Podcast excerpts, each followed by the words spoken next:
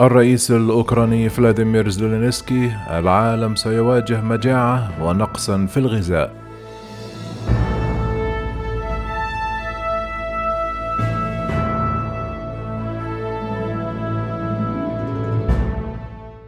بينما تستمر المعارك في شرق أوكرانيا مع القوات الروسية أكد فلاديمير زيلينسكي أن أوكرانيا ستنتصر.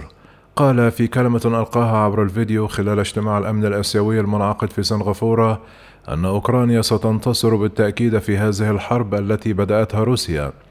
كما قرر تحذيره من أن العالم سيواجه مجاعة ونقص في الغذاء إن لم ترفع القوات الروسية الحصار عن الموانئ قال العالم سيواجه بشكل حاد وشديد أزمة غذائية ومجاعة بحسب ما أفادت به وكالة رويترز.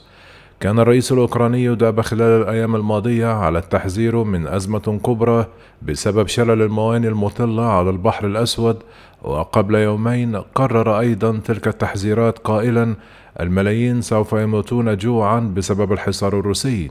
يشار إلى أن سيطرة الأسطول الروسي على البحر الأسود وحصار ميناء مدينة أوديسا جنوب أوكرانيا على وجه الخصوص تسبب في وقف تصدير الحبوب وخصوصا القمح الذي كانت أوكرانيا ثالث مصدرا عالميا له قبل اندلاع النزاع بين البلدين. فيما نبه الأمين العام للأمم المتحدة أنطونيو غوتريش يوم الأربعاء الماضي خلال تقديمه لتقريره الثاني في الأمم المتحدة حول تداعيات النزاع بين البلدين من أن تأثير الحرب على الأمن الغذائي والطاقة والتمويل شامل وخطير ومتسارع. إلا أن روسيا اتهمت في المقابل الغربيين بالمسؤولية عن نقص الإمدادات حول العالم جراء العقوبات فيما رفضت كييف تلك الإدعاءات مؤكدة أن العقوبات الغربية التي فرضتها عليها لا تشمل القمح والحبوب مشددة على أنها كانت ضرورية للجم الكرملين.